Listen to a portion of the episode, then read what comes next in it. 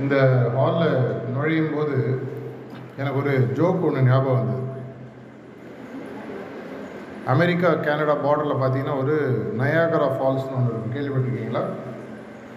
At least யூடியூப்லாம் பார்த்துருக்கலாம் அந்த நயகரா ஃபால்ஸ்க்கு ஒரு டூரிஸ்ட் கைடு ஒரு நூறு நூற்றம்பது லேடிஸ் அழிச்சிட்டு போகிறார் அப்போ வந்து அவர் சொல்கிறாராம் இந்த உலகத்திலேயே இருப்பதற்குள்ளே ரொம்ப ரொம்ப ரொம்ப சத்தமான ஒரு ஃபால்ஸை நீங்கள் பார்க்க போகிறீங்க நீங்களாம் கொஞ்சம் அமைதியாக இருந்தீங்கன்னா அந்த சத்தத்தை கேட்கலாம்னு சொன்னாராம். ஜோக் புரியலையா? அந்த அளவுக்கு உங்களுடைய நயகரா ஃபால்ஸோட பயங்கர சத்தம் உள்ளே ரொம்ப வந்துட்டு இருந்தது. ஆனால் அவங்கள பார்க்கும்போது என் மனதிற்குள் ஒரு சின்ன சந்தோஷம். போன வருஷம் இதே டைமில் மதுரையில் ஒரு லேடிஸ் ஸ்கூலில் பேசிகிட்டு இருந்தேன். அங்கே சொன்ன அதே வார்த்தைகள். பெண் குழந்தைகளை பார்க்கவும் மனசுக்குள்ளே ஒரு சந்தோஷம். எனக்கு இருக்குது ஒரு இப்போ தான் ரீசெண்டாக கல்யாணம் ஆச்சு. அதனால் பெண் குழந்தைகளை பார்க்கும்பொழுது எதிர்காலத்தில் நீங்கள் சுமக்கக்கூடிய பொறுப்புகள் எவ்வளோ பெருசு அப்படின்றது உங்களுக்கு தெரியுதோ இல்லையோ என் கண்ணுக்கு நல்லா தெரியும்.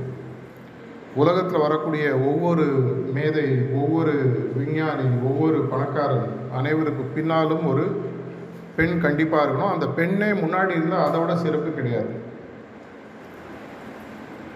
நம்மளுடைய வாழ்க்கையில் மூன்று விஷயங்கள் முக்கியமாக மாணவர்களுக்கு முக்கியமான விஷயம். அந்த மூணுத்தையும் இணைக்கக்கூடிய ஒரு விஷயம் ஒன்று இருக்குது அந்த இணைக்கக்கூடிய விஷயம் என்ன? இந்த மூன்று விஷயங்கள் என்ன? இதற்கும் எங்களுடைய ஹார்ட்ஃபுல்னஸ் தியான பயிற்சிக்கும் என்ன சம்பந்தம்? இதன் மூலமாக உங்களுடைய வாழ்நாளில் இந்த நாள் எவ்வளோ முக்கியமான நாள் என்பதை சில கருத்துக்கள் மூலமாக பதிவு செஞ்சுட்டு அதுக்கப்புறம் ஒரு பயிற்சியை நீக்கி பார்க்க போகிறோம் இப்போ இந்த காலேஜுக்கு நுழையிறதுக்கு ஒரு ரோடு இருக்குது இங்கேருந்து நீங்கள் நடந்து போய் இந்த மெயின் ரோட்டில் நின்றுட்டு ஒரு வழிபோக்கத்தை இந்த ரோடு எங்கே போகுதுன்னு கேட்டால் அவர் உங்களை என்ன சொல்லுவார்? நீங்கள் எங்கே போனோன்னு கேட்பார் இந்த ரோடு எங்கே போகுதுன்னு தானே உன்னை கேட்டேன். நான் எங்கே போனால் உனக்கு என்ன நீங்கள் சொல்ல முடியாது. ஏன்னா நீங்கள் எங்கே போகணும்னு தெரிஞ்சால் தான் இந்த ரோட்டில் நீங்கள் அங்கே எப்படி போய் அதை சேர முடியும்? இந்த காலத்தில் ஜிபிஎஸ் வந்துடுச்சு அது வேறு விஷயம். வாழ ஒரு வாழ்க்கையில் ஒரு ரோடில் போயிட்டு எங்கே போகிறதுன்னு கூட தெரியலன்னு சொன்னால் நம்மளால் போய் சேர முடியாது.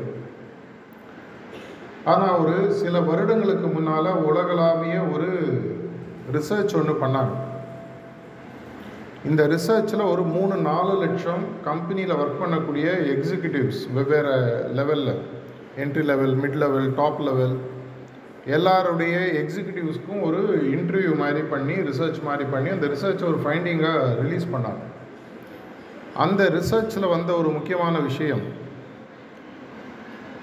நூறு பேர் அவங்க ரிசர்ச்சில் அவங்க ஸ்டாட்டிஸ்டிக்கல் டேட்டா எடுத்து கேட்டு அனலைஸ் பண்ணால் அதில் தொண்ணூத்தெட்டு சதவிகிதம் ரிசர்ச் பண்ண அந்த சப்ஜெக்ட்ஸுக்கு தங்களுடைய வாழ்க்கையில் தாங்கள் எதை அடைய வேண்டும்ன்றதில் ஒரு கிளாரிட்டி இல்லை. உதாரணத்துக்கு உங்களுடைய படிப்பை நீங்கள் முடிச்சுட்டு ஒரு வேலைன்னு போகும்போது கண்டிப்பாக ஒரு ஹெச்ஆர் இன்டர்வியூவில் இரண்டு விஷயங்களும் உங்களை கண்டிப்பாக கேட்பாங்க. முதல்ல அவங்க கேட்குறது ஒரு மூன்றிலிருந்து ஐந்து வருடத்தில் நீ என்னவாக ஆகப் போகிறாய்?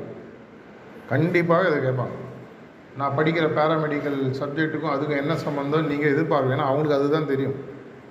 ரெண்டாவது ஒரு கேள்வி கேட்பாங்க. என்ன சம்பளம் வரும்? இவ்வளவு நாள் கஷ்டப்படிச்சு எல்கேஜி யூகேஜி எல்லாத்தையும் தாண்டி ஸ்கூல்லாம் படித்து ப்ளஸ் டூ முடித்து ஒரு கிராஜுவேஷன் முடிச்சுட்டு ஒரு வேலைன்னு நீங்கள் போய் உட்காரும்போது கேட்கக்கூடிய முக்கியமான இரண்டு கேள்விகள். இந்த இரண்டு கேள்விகளும் உங்கள் வாழ்க்கையை அடங்கிடும். இதில் முதல் கேள்வி நீங்கள் என்னவாக ஆக வேண்டும்? இதை இரண்டு மூன்று நான்கு வருடங்கள் கழிச்சு யாரோ ஒருத்தர் கேட்கறதுக்கு பதிலாக இன்னைக்கு நீங்கள் உங்களை கேட்டுக்கங்க. நான் கார்ப்பரேட் ப்ரோக்ராம்ஸில் பண்ணும்போது எல்லாரையும் கேட்குறது உண்டு. உங்கள் வாழ்க்கையில் நீங்கள் எங்கே என்னவாகணும்னு சொன்னால் பல பல கருத்துக்கள் சொல்லுவாங்க. ஆனால் அவங்க அதில் நிஜமாகவே அவங்களுக்கு அதில் பிடிப்பு இருந்ததுன்னா அவங்களுடைய பேக்கெட்டில் இந்த குறிக்கோள் இல்லை எங்கே போய் சேரன்ற விஷயத்தை எழுதி வச்சுருப்பாங்க. அதுதான் அந்த இரண்டு சதவிகித மக்கள்கிட்ட இருந்த விஷயம். இந்த மூணு லட்சம் பேர் அவங்க ரிசர்ச் பண்ணதில் இரண்டு சதவிகித மக்கள் மட்டும் அவங்களுடைய டைரியிலையோ பாக்கெட்லேயோ என்னுடைய வாழ்க்கையில் நான் என்ன சாதிக்க வேண்டும் என்பதை தெளிவாக எழுதி வச்சிருந்தாங்க. இதில் ஒரு சர்ப்ரைசிங் இன்டர்பிரிட்டேஷன் பார்த்தீங்கன்னா இந்த இரண்டு சதவீத மக்கள்கிட்ட தான் இந்த தொண்ணூத்தெட்டு சதவீத மக்கள் வேலை செய்கிறாங்க அவங்க ஒரு கம்பெனியில் நிறுவனராகவோ சிஇஓவோ மேனேஜிங் டைரக்டராகவோ கம்பெனி ஆரம்பித்தவராகவோ இருக்காங்க. அந்த தொண்ணூத்தெட்டு சதவீதமாக நான் இருக்க வேண்டுமா? இல்லை இரண்டு சதவீதத்தில் நான் வரணுமா? அப்படின்ற முடிவை நீங்கள் தான் எடுக்கணும். ஏன்னா எப்போ நீங்கள் ஒரு அஞ்சு ஆறு வயசை தாண்டிட்டீங்களோ அதற்கு அப்புறமாக நீங்கள் மற்றவங்களுடைய பேச்சை அந்த அளவுக்கு கேட்க மாட்டீங்க. இது ஹியூமன் சைக்காலஜி யார் மேலேயும் குறை கிடையாது. இரண்டு மூன்று வயசு வரைக்கும் குழந்தைக்கு பசிச்சதுன்னா குழந்தைக்கு பசிக்குதுன்னு சொல்லும். பாப்பாவுக்கு பிஸ்கெட் வேணும்னு சொல்லும். நாலு அஞ்சு வயசுக்கு அப்புறம் பேரை சொல்லி எனக்கு பசிக்குது. எனக்கு சாப்பாடு கொடு. எனக்கு ஐ அப்படின்ற ஒரு ஐடென்டிட்டி நம்மளுக்கு வர ஆரம்பிச்சிடும். அதற்கு அப்புறமாக ரீசெண்டாக ஒரு பிஹேவியரல் ரிசர்ச்சில் சொல்கிறாங்க உங்கள் வாழ்க்கையில் நீங்கள் வாழ வேண்டிய தேவையான அனைத்து எண்ணங்களும் முடிவெடுக்கும் திறன்களும் உங்களுக்கு ஐந்து வயதிற்குள் அமைந்து விடுகிறது.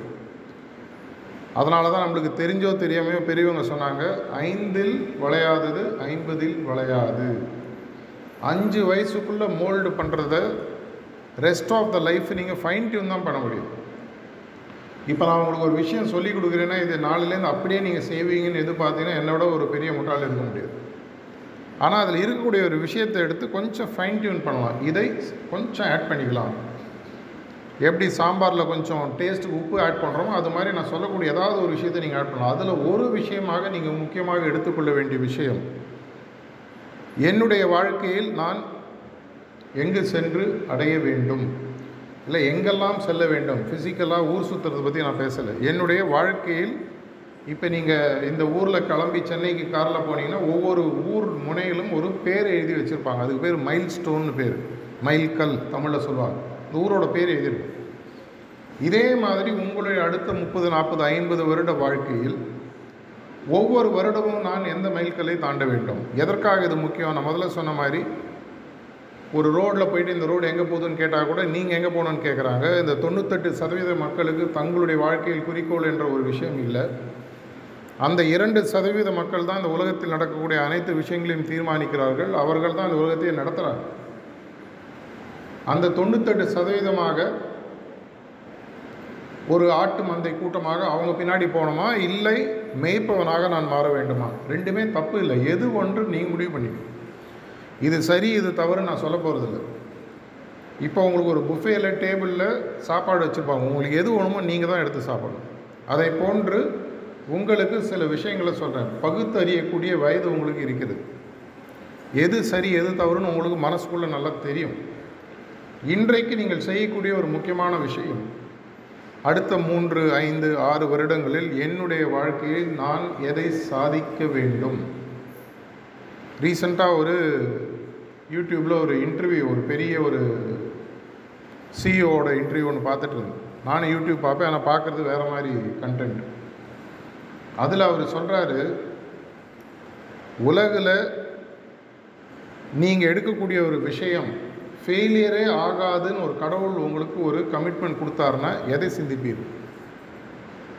நீங்கள் நினைக்கிறது ஃபெயிலியர் ஆகாதுங்க. கடவுள் உங்களுக்கு கமிட்மெண்ட் கொடுக்குறாரு. எதை சிந்திப்பீர்கள்? அந்த ஃப்ரீடம் கொடுத்தா கூட மக்கள் வந்து ரொம்ப ரொம்ப சாதாரணமாக சாயங்காலம் படத்துக்கு டிக்கெட் கிடைக்கணுங்க. இல்லை நாளைக்கு எனக்கு ட்ரெயினில் ஆர்ஏசி போட்டிருக்கேன். டிக்கெட் இவ்வளோ தான் யோசிக்கிறாங்க. அதாவது அவங்களுடைய சிந்தனை சக்தியை அவங்களால் பெரிது செய்ய முடியவில்லை. உங்களுடைய சிந்தனை சக்திக்கு எந்த விதமான தட்டுப்பாடும் உலகில் கிடையாது. நீங்கள் நாளைக்கு இந்தியாவின் பிரதமர் ஆகணும்னு கனவு காணுவதற்கு உங்களுக்கு உரிமை இருக்குது. ஆகிறீங்களா இல்லையான்றது வேற விஷயம்.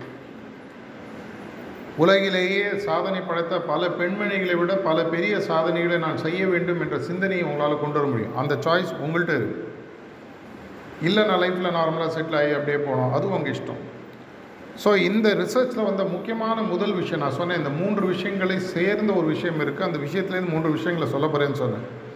அந்த முக்கியமான விஷயம் குறிக்கோள் அமைத்தல். என்னுடைய வாழ்க்கையில் நான் எங்கு செல்ல போகிறேன்? நான் என்னவாக ஆகப் போகிறேன்? என்ன சாதிக்கப் போகிறேன்?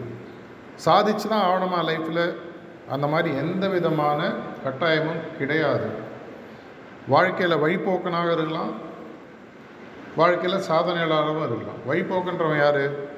ட்ரெயினில் ஏறி உட்காந்து அப்படியே வேடிக்கை பார்த்துன்னு எந்த ஊர்னே தெரியாது ஸ்டேஷனில் இறங்குறது அடுத்த ட்ரெயினில் ஏறுறது அது மாதிரி போயிட்டே இருப்பாங்க. அது மாதிரியும் நீங்கள் வாழலாம். யாரும் உங்களை குறை சொல்ல போவதில்லை. ஏன்னா உலகத்தில் தொண்ணூத்தெட்டு சதவீத மக்கள் அப்படி தான் வாழ்ந்துட்டு இருக்காங்க.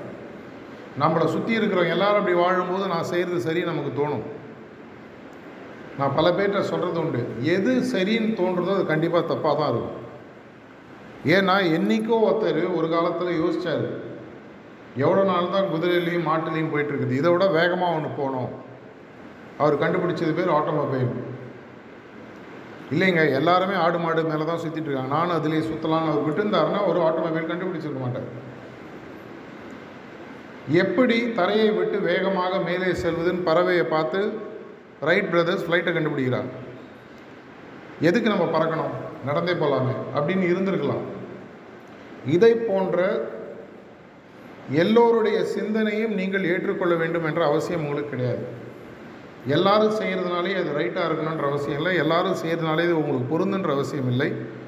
உங்களுடைய வாழ்க்கையில் நீங்கள் கண்டிப்பாக பெரிதாக சிந்திக்கலாம். திரும்பி நான் சொல்கிறேன் இது உங்களுடைய சாய்ஸ் என்னால் சொல்ல தான் முடியும் செய்கிறது நீங்கள் இதை நான் குறிக்கோள் என்ற ஒரு விஷயத்தை நான் தேர்வு செய்ததுக்கு பின்னால் நான் என்ன செய்யணும்? அந்த மூன்று விஷயங்களை பற்றி தான் நான் இப்போ சொல்ல போகிறேன் இந்த குறிக்கோள் நான் பரீட்சையில் வாங்குகிற மார்க்காக இருக்கலாம். எனக்கு அடுத்த டிகிரி முடித்ததுக்கப்புறம் கிடைக்கக்கூடிய ஒரு வேலையாக இருக்கலாம். மேல் படிப்புக்கு இந்த காலேஜில் எனக்கு அட்மிஷன் வேணுன்ற விஷயமாக இருக்கலாம். எதுவாக வேணால் இருக்கலாம். இல்லை எனக்கு லைஃப்பில் செட்டில் ஆகணும். ஒரு நல்ல கல்யாணம் ஆகணும். எது வேணால் இருக்கலாம். தவறு இல்லை.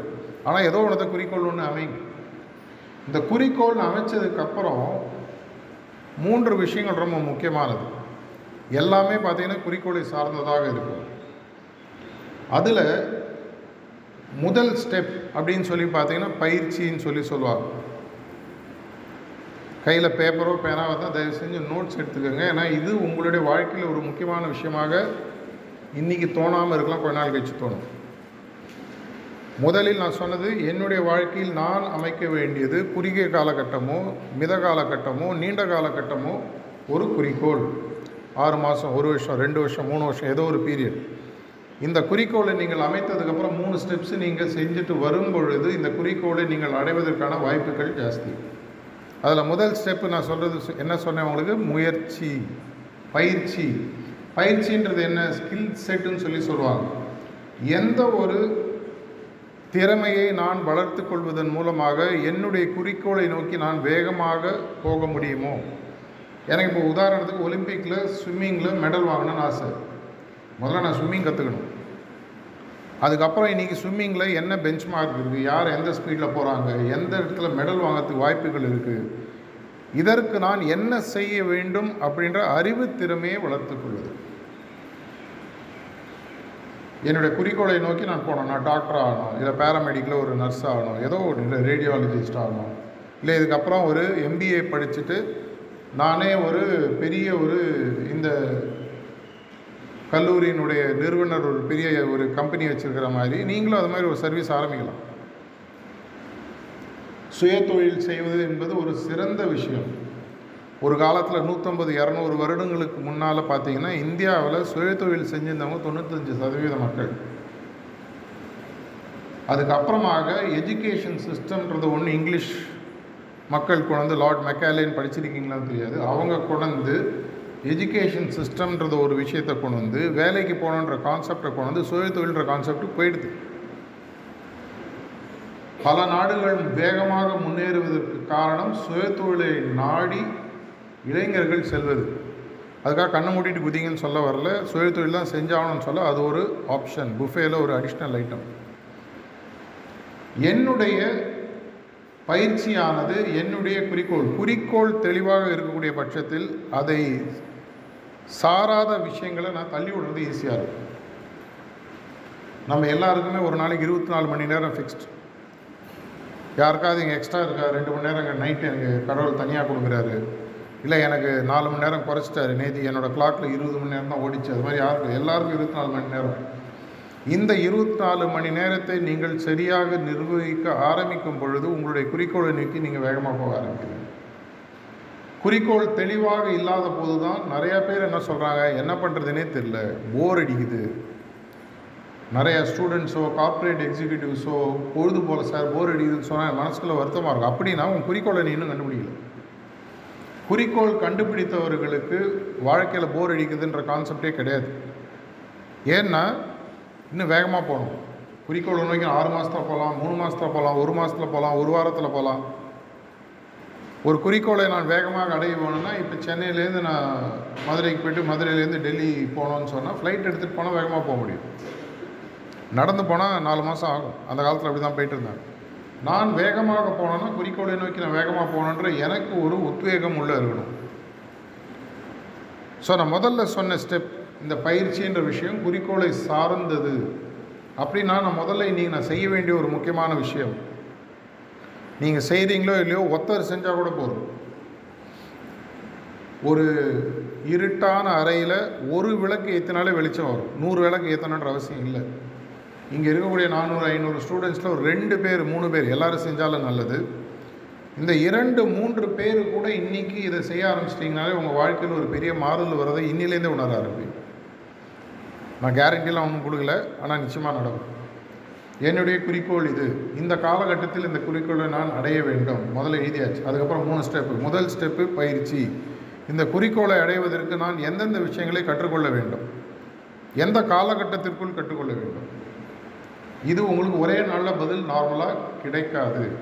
அந்த துறை சார்ந்தவங்கள்ட்டையோ அது படிப்பு சம்மந்தப்பட்ட விஷயமாக இருந்தால் உங்களுடைய டீச்சர்ஸ்டையோ ப்ரொஃபஸர்ட்டையோ லெக்சர்ட்டையோ ஹெச்ஓடிட்டையோ போய் கேளுங்க. இதுதான் மேடம் நான் படிக்கணும்னு நினைக்கிறேன். இதுதான் நான் வாங்கக்கூடிய மார்க் இந்த கிராஜுவேஷன் முடிக்கணும். இதுக்கப்புறம் நான் இதை செய்யணும். இதை செய்வதற்கு நான் என்ன செய்ய வேண்டும் என்று கேளுங்க. ஒரு தடவையில் பதில் கிடைக்கல ரெண்டு தடவை கேளுங்க மூணு தடவை கேளுங்க. பதில் கிடைக்கிற வரைக்கும் நான் என்றைக்குமே எல்லாத்தையும் சொல்கிறது எறும்புகிட்டேருந்து நம்ம கற்றுக்க வேண்டிய விஷயம் பல விஷயங்கள் இருக்குது அதனால தான் தமிழில் சொல்லுவாங்க எறும்பூர கல்லும் தேயும். அது போயிட்டே இருக்கும். ஆனானப்பட்ட கல் கூட பார்த்தீங்கன்னா எறும்புக்கு தே தே- போக போக போக அதுதான் இரண்டாவது ஸ்டெப் முயற்சி. Rest not till the goal is achieve இதை சொன்னது யாருன்னு உங்களுக்கு எவ்வளோ பேருக்கு தெரியும்? Swami Vivekanandar. Arise awake rest not till the goal is achieve முதல்ல தூங்காத எழுந்திரு. தூங்காதன்னு அவர் சொன்னது ஃபிசிக்கல் தூக்கத்தை அல்ல. உன்னுடைய திறமைகளை தெரியாமல் தூங்கிக் கொண்டிருக்காது. எழுந்திரு முழித்திரு. அதுக்கப்புறம் குறிக்கோளை இடம் வரை நிறுத்தாது அப்படின்னு சொல்லி சொல்கிறார் இரண்டாவது ஸ்டெப் அதுதான். உங்களுடைய வாழ்க்கையில் நீங்கள் குறிக்கோளை நோக்கி செல்லும் பொழுது பல தடைகள் வரும்.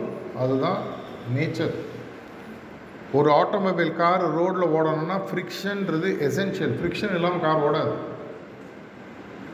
காற்றுல டயரு ஓடாது. ஃப்ரிக்ஷன் வேணும். என்னுடைய வாழ்க்கையில் தடங்கல்கள் வரும்பொழுது தான் என்னுடைய சாமர்த்தியம் இன்னும் ஜாஸ்தியாகும். வாழ்க்கையில் நீங்கள் நினச்ச மாதிரியே எல்லாம் நடந்ததுன்னு சொன்னால் தமிழ் ஒரு பழமொழி இருக்கு. எடுப்பாரும் குடிப்பாரும் இருந்தால் உள்ள சிச்ச கலச்சாப்பில் இருக்கும்வாங்க வீட்டில் எல்லாமே எடுத்து கொடுத்து சின்ன வயசில் இந்த வளர்த்தவன் பார்த்தீங்கன்னா நார்மலாக வந்து ஒன்றுத்துக்கும் உதவாதவனாக தான் ஆகும் உங்களால் எது வேணால் செய்ய முடியும். ஆனால் எந்த அளவுக்கு நீங்கள் எதிர்ப்புகளை சந்திக்கிறீர்களோ அந்த அளவுக்கு உங்களுடைய திறன்கள் இன்னும் ஜாஸ்தியாக ஆரம்பிக்கும். இது என்னுடைய ப்ராக்டிக்கல் அனுபவத்தில் நான் பேசுகிறேன் பல லட்சக்கணக்கான ஸ்டூடெண்ட்ஸை பேசி அவங்களுடைய வாழ்க்கையில் நடக்கக்கூடிய பல விஷயங்களுக்கு இன்புட்ஸ் கொடுத்துருக்கு. இது மாதிரி கூட்டமாக பேசுறது கம்மியானது இதை விட பெரிய கூட்டங்கள் புத்தகங்கள் மூலமாக யூடியூப் மூலமாக பல பேர் டிவி அப்பியரன்சஸ் எதனாலன்னு சொன்னால் குறிக்கோள் ஒருத்தர் அமைச்சு அந்த குறிக்கோளை அடைவதற்கு தேவையான அறிவுத்திறமை எதை என்பதை கண்டுபிடித்து அந்த அறிவுத்திறமையை அடைந்து அந்த குறிக்கோளை அடைவதற்கு நடுவில் வரக்கூடிய எந்த தடைகளையும் நான் தாண்டுவதற்கு தயாராக இருக்கிறேன் ஒலிம்பிக்ஸில் பார்த்தீங்கன்னா டீகாத்லான் ஹெப்டாத்லான் அப்படிலாம் வரும். தடைகளை ஓட்டம் மல்டி தடைகளை ஓட்டம் பல பல தடைகளை தாண்டணும் நீச்சல் பண்ணணும் மேலே ஏறி குதிக்கணும் கிராஸ் கண்ட்ரி ஓடணும் இது மாதிரி பத்து எட்டு ஐட்டம் இருக்கும். இதையெல்லாம் நீங்கள் செய்யும்போது உங்களுடைய மனதினும் வலிமை பெறுகிறது. எல்லாமே நடந்துட்டுன்னு சொன்னால் உங்களால் வாழ்க்கையில் சில நேரத்தில் உங்களாலே நம்ப முடியாது. இப்போ நீங்கள் காலையில் சேர்ந்தோடனே உங்களுக்கு டிகிரியை கையில் கொடுத்துட்டாங்கன்னு நம்புவீங்களா? என்னது இது? காலேஜில் சேர்ந்தாலும் டிகிரி கொடுக்குறான் ஏதோ டம்மி யூனிவர்சிட்டி போல் இருக்குது அப்படின்னு நம்மளுக்கு தோணும். படிக்கணும். மார்க்கு கம்மியாக வரும். டீச்சர் திட்டுவாங்க. வீட்டில் திட்டு வாங்கணும். ஆயிரத்தெட்டு பிரச்சனைகள். உடல் மனம் சார்ந்த பிரச்சனைகள். இதையெல்லாம் சா தாண்டி வரும் பொழுது இந்த பெற்ற வெற்றிக்கு ஒரு சுகம் வரும். டோப்பமைன் எஃபெக்ட்னு சொல்லி சொல்லுவாங்க. ஒரு தடையை தாண்டி எனக்கு வெற்றி பெறும்போது என் மனசுக்குள்ள ஒரு சாதிச்சிட்டேன் அப்படின்ற ஒரு விஷயம் வரும். தடைகள் நீங்கள் தேடி போகணும். தானாக வரும். மூன்றாவது விஷயம். முதல்ல நான் என்ன சொன்னேன்? குறிக்கோள். இதை சார்ந்த மற்ற இரண்டு விஷயங்கள் என்ன?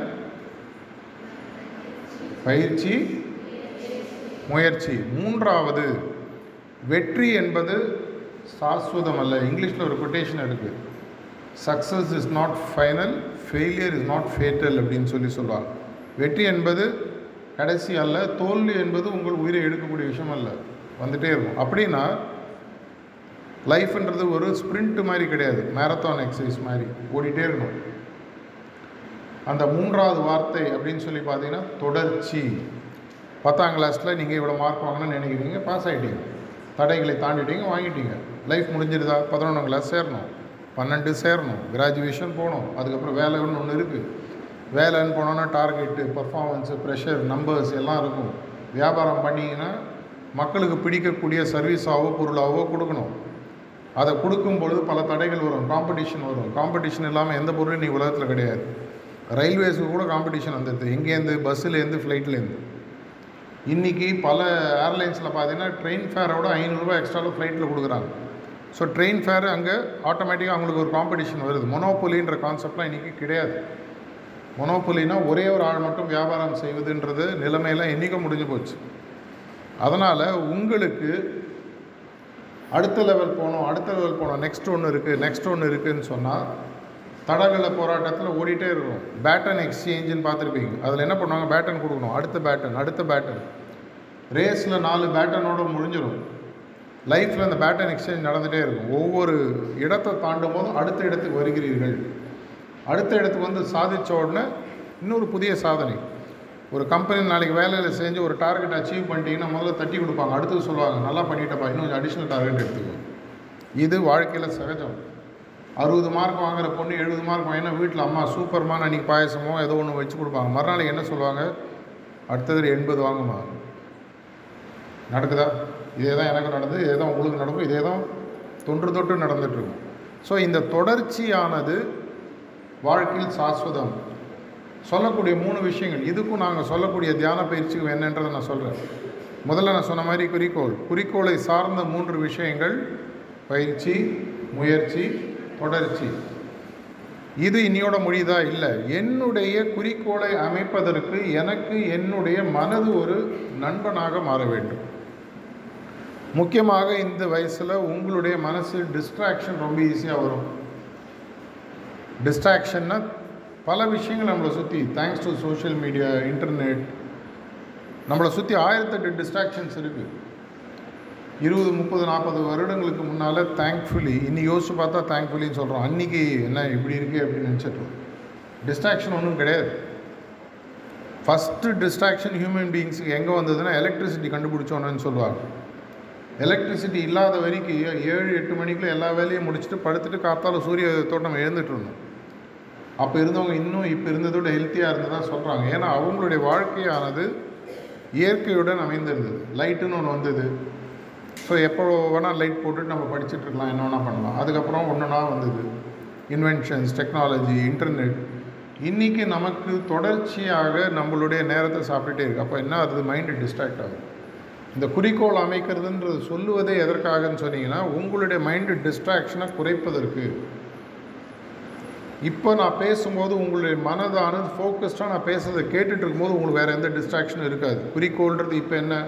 இவர் என்ன பேச போகிறாரு இதில் எனக்கு என்ன கிடைக்கும்? இதன் மூலமாக என்னுடைய வாழ்க்கை எப்படி மாறுன்றதை பற்றி நீங்கள் யோசிச்சுட்டு இருக்கீங்க. யோசிச்சுட்டு இருக்கீங்கன்னு நான் நினச்சிட்ருக்கேன் அட்லீஸ்ட் ஒரு எழுபது எண்பது சதவிகிதம் மாணவிகள் உங்களுடைய முகத்தை இங்கேருந்து பார்க்கும்போது நீங்கள் யோசிக்கிறீங்கன்னு தெரியுது. குறிக்கோள் என்பது தொடர்ச்சியாக உங்களை யோசிக்க வைக்கக்கூடிய ஒரு விஷயம். அதை உங்களுக்கு மனதை செப்பனிட்டு உங்களுடைய குறிக்கோளை நோக்கி அமைப்பதற்கு ஒரு சிம்பிளான ஃப்ரீ டூல் அப்படின்னு பார்த்தீங்கன்னா தியானம். உங்களுடைய மனசு நீங்கள் நினச்ச ஆங்கிளில் போகணும்னு நீங்கள் முடிவு பண்ணிட்டீங்க ஆனால் உங்கள் மனசு அதை கேட்கலன்னு சொன்னால் என்னுடைய மனதிற்கு நான் பயிற்சி கொடுக்க வேண்டும். உடல் கட்டமைப்பாக இருக்கணும்னா உடலுக்கு பயிற்சி கொடுக்குறோம்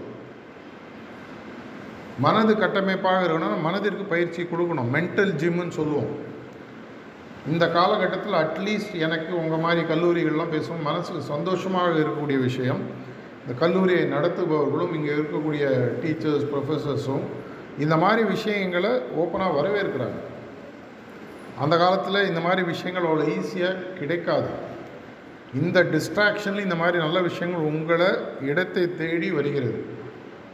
இதே ஸ்மார்ட் ஃபோனை வச்சு இதே நீங்கள் ஹார்ட்ஃபுல்னஸ் அப்படின்ற ஒரு ஆப்பை ப்ளே ஸ்டோரில் டவுன்லோட் பண்ணி இதே தியானத்தை நாங்கள் சொல்லிக் கொடுத்தோன்னு நீங்களே பயிற்சியை தொடர்ச்சியை செய்து கொண்டே இருக்கலாம். டெக்னாலஜியில் பிரச்சனை இருக்குது டெக்னாலஜியில் ப்ளஸ் இருக்குது நாங்கள் ப்ளஸ்ஸை யூஸ் பண்ணிக்கிறோம். இந்த தியான பயிற்சியில் இப்போ நாங்கள் என்ன சொல்லி தரப்போகிறோம் தியான பயிற்சி நான் சொன்ன மாதிரி இது ஒரு அறிவு சார்ந்த விஷயம். உங்களுடைய மனதை ஒருநிலைப்படுத்தி ஒரே எண்ணத்தில் எப்படி வைத்துக் கொள்வது என்பதை ஒரு பதினஞ்சு நிமிஷம் சாம்பிள் மூலம் சொல்லித் தருவோம் இது எனக்கு ஒரு முறை பழக ஆரம்பித்து கொஞ்ச நாள். ஒரு நார்மலாக நாங்கள் என்ன சொல்லணும் ஒரு தொண்ணூறு நாட்கள் இந்த பயிற்சியை செய்யும். தொண்ணூறு நாட்கள் செய்யும் பொழுது இந்த பயிற்சியானது என்னுடைய மனதை என்னுடைய விருப்பத்திற்கு ஏற்ற மாதிரி சிந்திப்பதற்கான ஒரு விருப்பம் கொடுக்காரு சின்ன வயசில் நீங்கள் பென்சில் எடுத்தோன்னா ஃபஸ்ட்டு டே அப்படியே கவி காளிதாஸ் மாதிரி எழுதலை. அவரே கஷ்டப்பட்டதுக்கு மரத்தில் விழுந்து தான் எழுதினார். கொஞ்ச நாள் ஆச்சு. பென்சில் எப்படி பிடிக்கணும்னு தெரியாது. இப்படி இப்படி போகும். எழுதும்போது அந்த எட்ஜு உடையும். இப்போ நீங்கள் பென்சில் எழுத விட்டீங்கன்னா அப்படியே சாதாரணமாக போயிட்டே இருக்கும். இதே மாதிரி டைப் ரைட்டிங்கோ பேனால் எழுதுறதோ இதே மாதிரி உங்களோட சிந்தனைகள் முதல்ல நீங்கள் ப்ராக்டிஸ் பண்ணும்போது கொஞ்சம் அப்படி இப்படி போகும். சைக்கிள் ஓட்டுற மாதிரி. முதல் நாள் கற்றுக்கும் போது ரோட்டில் யார் எங்கே நின்னாலும் அவங்கள நோக்கி தான் சைக்கிள் கரெக்டாக போய் இடிப்போம் கொஞ்ச நாள் கழிச்சு கண்ணை மூடிட்டு ஜாலியாக ஓட்டும்.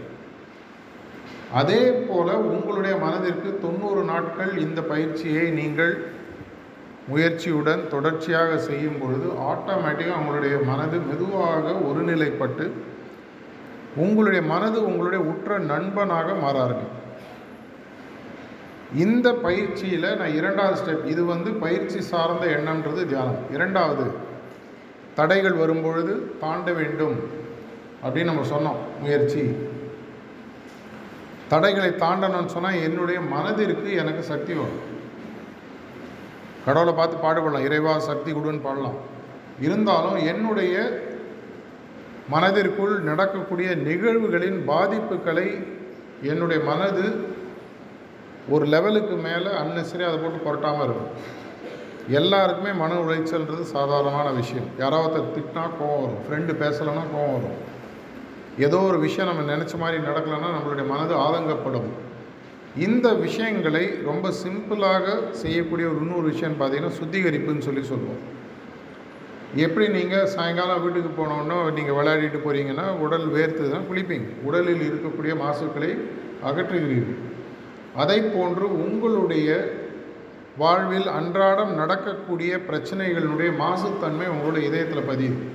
அது உங்களுக்கு மன உளைச்சலை உருவாக்குகிறது. இந்த மன உளைச்சலை அன்றன்று குளிக்கிறது எப்படி உடலில் இருக்கக்கூடிய மாசுத்தன்மையை நீக்குகிறதோ அதை போன்று என்னுடைய இதயத்தில் அமையக்கூடிய மாசுத்தன்மை அப்பப்போ அந்நியனி நீக்கிறதுக்கான பயிற்சி பேர் சுத்திகரிப்பு. அது எங்களுடைய இன்ஸ்ட்ரக்டர்ஸ் நாளைக்கு நாளைக்கு உங்களுக்கு எப்போ உங்களுக்கு ஃப்ரீ டைம் பார்த்துட்டு செட் பண்ணி சொல்லிக் கொடுப்பாங்க. இல்லைன்னா இந்த ஹார்ட்ஃபுல்னஸ் ஆப்பில் நீங்களே கற்றுக்கலாம் ஹார்ட்ஃபுல்னஸ் அப்படின்ற ஆப்பை ப்ளே ஸ்டோரில் போய் டவுன்லோட் பண்ணி நீங்கள் எல்லாருமே ஸ்மார்ட் ஃபோன் அநேகமாக வீட்டிலேயே யூஸ் பண்ணுவீங்க காலேஜில் யூஸ் பண்ண விடாமல் இருக்கலாம். வீட்டில் கண்டிப்பாக நீங்கள் யூஸ் பண்ணுவீங்க. இந்த ஆப்பில் யூஸ் பண்ணிங்கன்னா நீங்கள் உங்களுக்கு எப்போ விடமோ தியானம் செய்யலாம். எப்போ விடமோ சுத்திகரிப்பு செய்யலாம். மூன்றாவது விஷயம் நான் சொன்ன மாதிரி பயிற்சி முயற்சி தொடர்ச்சி. தொடர்ச்சின்ற விஷயம் எங்கே வருதுன்னு சொன்னால் எனக்கு அப்பப்போ மனசில் சில சந்தேகங்கள் வரும். என்னால் முடியுமா? எனக்கு வந்து சில பிரச்சனைகள் இருக்குது நான் எப்படி இதை ஹேண்டில் பண்ணுறது அப்போ நம்ம நார்மலாக என்ன பண்ணுவோம்? நம்மை மீறி ஒரு சக்திகிட்ட நம்ம பிரார்த்தனைன்னு ஒரு விஷயம் பண்ணுவோம். எல்லாருக்குமே நம்மளுக்கு சின்ன வயசில் சொல்லி கொடுத்துருப்பாங்க. உனக்கு ஏதாவது பிரச்சனையா? சாமிகிட்ட வந்து போய் பிரார்த்தனை பண்ணுன்னு சொல்லுவாங்க. இதை போன்ற என்னை தாண்டிய என்னை கண்ட்ரோல் செய்யக்கூடிய எனக்கு சப்போர்ட் பண்ணக்கூடிய ஒரு உயரிய சக்தியோட ஒரு சின்னதாக ஒரு தொடர்பு ஏற்றிக்கக்கூடிய ஒரு விஷயம் பிரார்த்தனை. என்னால் தாங்க முடியல. தயவு செஞ்சு ஹெல்ப் பண்ணி. இது ஒரு விஷயம். இல்லை என்னுடைய வாழ்க்கையை நீ ஒ- எடுத்துக்கோ மற்ற விஷயங்களை நானே செய்கிறேன் செயல் என்னுடையது பலன் உன்னுடையது. இது நான் சொல்ல கீதாச்சாரியர் கிருஷ்ணன் சொல்லியிருக்கார். இதை நான் செய்வதற்கு மூணாவது ஸ்டெப்புன்னு பார்த்தீங்கன்னா இந்த பிரார்த்தனை. இது மூன்றும் சேர்ந்தது தான் ஹார்ட்ஃபுல்னஸ் பயிற்சி என்பது. இதை நீங்கள் பழக ஆரம்பிக்கும் பொழுது உங்களால் வாழ்க்கையில் சாதிக்க முடியாத எந்த விஷயங்களும் இல்லைன்றது உங்களுக்கு மெதுவாக புரியாது சில பேர் ஒரு வாரத்தில் புரியும் சில பேர் ஒரு வருஷத்தில் புரியும். சில பேர் கொஞ்சம் எக்ஸ்ட்ரா டைம் ஆகும். இது வந்து ஒரு ப்ளஸ் டூ எக்ஸாம் மாதிரி ரெண்டு வருஷத்தில் பாஸ் ஆகணும் ஒரு வருஷத்தில் பாஸ் ஆகணும்லாம் டைம் பவுண்ட் ஆக்டிவிட்டி கிடையாது. மெதுவாக செய்யலாம் நீ. இதை செய்வதற்கு இப்போ நீங்கள் தயாராக போகிறீங்க என்ன பண்ண போகிறோம் இப்போ எங்களுடைய ஒரு வாலண்டியர் தன்னார்வ தொண்டர் வந்து உங்களுக்கு ஒரு ரிலாக்ஸேஷன்ற விஷயத்த சொல்லுவாங்க. அந்த நேரத்தில் உங்கள் ஃபோன் இருந்தாலும் ஆஃப் பண்ணிவிட்டு செருப்பு கொஞ்சம் கழட்டி வச்சுட்டு ஏன்னா ஒரு தெய்வத்தன்மை சார்ந்த விஷயன்றப்போ கோயிலுக்கு போகிற மாதிரி. நீங்கள் கண்ணை மூடிட்டு உட்காரும்போது சில இன்ஸ்ட்ரக்ஷன்ஸை உங்களுக்கு சப்கான்ஷியஸ் மைண்டில் மெதுவாக உங்களுக்கு சொல்லிக் கொடுப்பாங்க. இதை நீங்கள் எப்போ வேணால் ப்ராக்டிஸ் பண்ணலாம். முக்கியமாக நீங்கள் ஒரு பரீட்சைக்கு போகிறதுக்கு முன்னாடியோ மனசு கொஞ்சம் டென்ஷனாக இருக்கும்போது அந்த ரிலாக்ஸேஷன்றதை பண்ணும்போது உங்களுக்கு ரொம்ப யூஸ்ஃபுல்லாக இருக்கும். இதுவும் இந்த ஹார்ட்ஃபுல்னஸ் ஆப்பில் இருக்குது நெட்டில் இருக்குது நீங்கள் தேடி பார்க்கலாம். இந்த ரிலாக்ஸேஷனை முடிக்கும்போது ஒரு இடத்தில் இந்த உலகத்தில் வியாபித்திருக்கக்கூடிய கடவுளானவர் இயற்கையின் சக்தியானது என்னுடைய இதயத்திலும் ஒளிரூபமாக இருக்கிறதுன்ற ஒரு சப்போசிஷன் அனுமானத்துடன் ஒரு பதினஞ்சு இருபது நிமிஷம் உட்காரும் இந்த அனுமானம் என்ன பண்ணது என்னுடைய மனதை ஒரு எண்ணத்தில் தொடர்ச்சியாக உட்கார வைப்பதற்கு பழக்கப்படுத்துகிறது.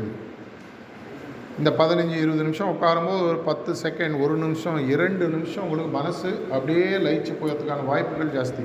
சில பேருக்கு எக்ஸ்ட்ரா கூட வரலாம். இது வந்தெடுத்தனா இன்றைக்கி சைக்கிள் ஓட்டுவதற்கான முதல் படியை நீங்கள் எடுத்து விட்ட மாதிரி உங்களுடைய மனது என்னும் சைக்கிளில் நீங்கள் ஏறி உட்காந்து ப்ராக்டிஸ் பண்ணுறதுக்கு இன்றைக்கி ஃபஸ்ட்டு ஸ்டெப் எடுத்துட்டீங்க.